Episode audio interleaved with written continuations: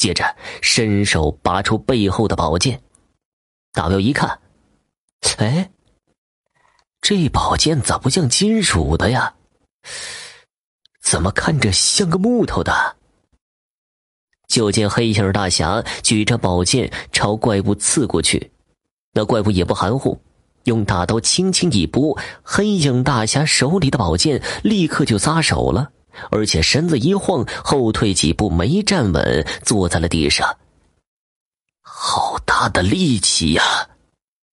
黑影大侠说了一声，顺手在墙根处划拉了一把土，朝着怪物撒了过去，而后撒腿就跑。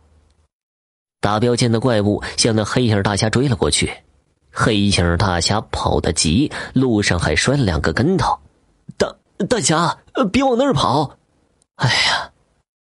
大彪一声叹息，赶紧打开房门，也追了出去，因为他知道，那黑影大侠跑的方向是条河。等大彪找到那黑影大侠的时候，就见他抱着一块大冰块，正在那里哆嗦呢。而那怪物此时却不见了，二叔救我！就见那河里大侠喊着，大彪赶紧把他捞上来，一看，原来是自己的一个本家侄子，五年前上山学道去了。大彪把侄子搀扶回家，让他钻到被窝里，大彪赶紧给他烧姜水，用以驱寒。那个侄子这会儿也没了刚才的大侠锐气。在被窝里一个劲儿的打哆嗦，还在那里说着：“二叔，你说那是个啥怪物啊？我学到头次下山就栽了个大跟头，这镇尸扒皮抽筋符也不管用啊，还差点丢了性命。”大彪一边帮侄子烤着湿衣服，一边安慰着他。侄子喝了一大碗热姜水，又说道。刚才，那怪物一直将我追到河边，我实在没办法了，就跳了河。你说怪不怪？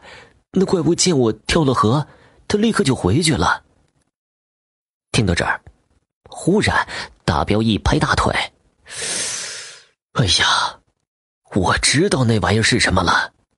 怪不得看他那样子这么熟悉呢，我以前见过。”侄子听得起劲儿，裹着被子坐在炕上问道：“二叔，你说这玩意儿是啥呀？”泥人儿，怪不得他会怕水呢。大彪说着，起身来到里屋，拉起正在酣睡的儿子：“儿子，有一次，你和几个小孩在院子里和泥巴、捏泥人儿，当时我看见你流鼻血了。”那么，你还记不记得，你那个捏好的泥人儿，现在放在哪里了？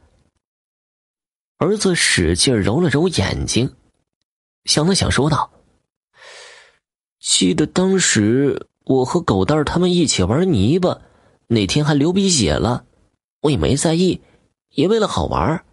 后来我就将马捏成了大红马，还捏了一个扛着大刀的人骑在马上。”我用树枝给泥人弄了两只眼睛，一大一小。当时狗蛋他们笑话我捏的难看，我就放在村口的桥洞里了。明白了，明白了，孩子，你接着睡吧。大彪说完，让儿子继续睡觉，而后走出里屋去见侄子。大彪说道：“这听老辈人说呀，什么东西？”一旦是沾了人血，放在不见阳光、不见人的地方，七七四十九天，这个东西就会成魔出来作怪。如今这时间也符合，这个怪物呢，应该就是你兄弟用沾血的手捏出来的泥人泥马，被藏起来之后，这货一百天没见到人，他就成了魔了。侄子听了之后，脸上又露出了之前的锐气。怪不得呢，我的三张符对他都没用，这货不是尸，没皮也没筋呐。那，咱该咋办呢？道士侄子一挥手说道：“没事没事这魔不会害人的，就是对东西好奇。只要找到他的真身，回来就没事了。”天亮之后，大彪和侄子来到村口，果然在桥洞里找到了那个邪马怪人。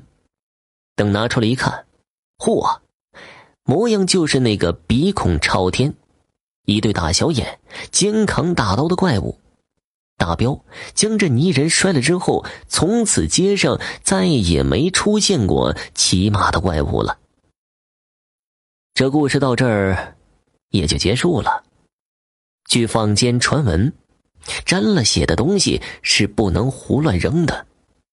因为有些物件一旦沾了人血，放在不见阳光、不见人的地方，七七四十九天之后，这个东西就会成魔出来作怪。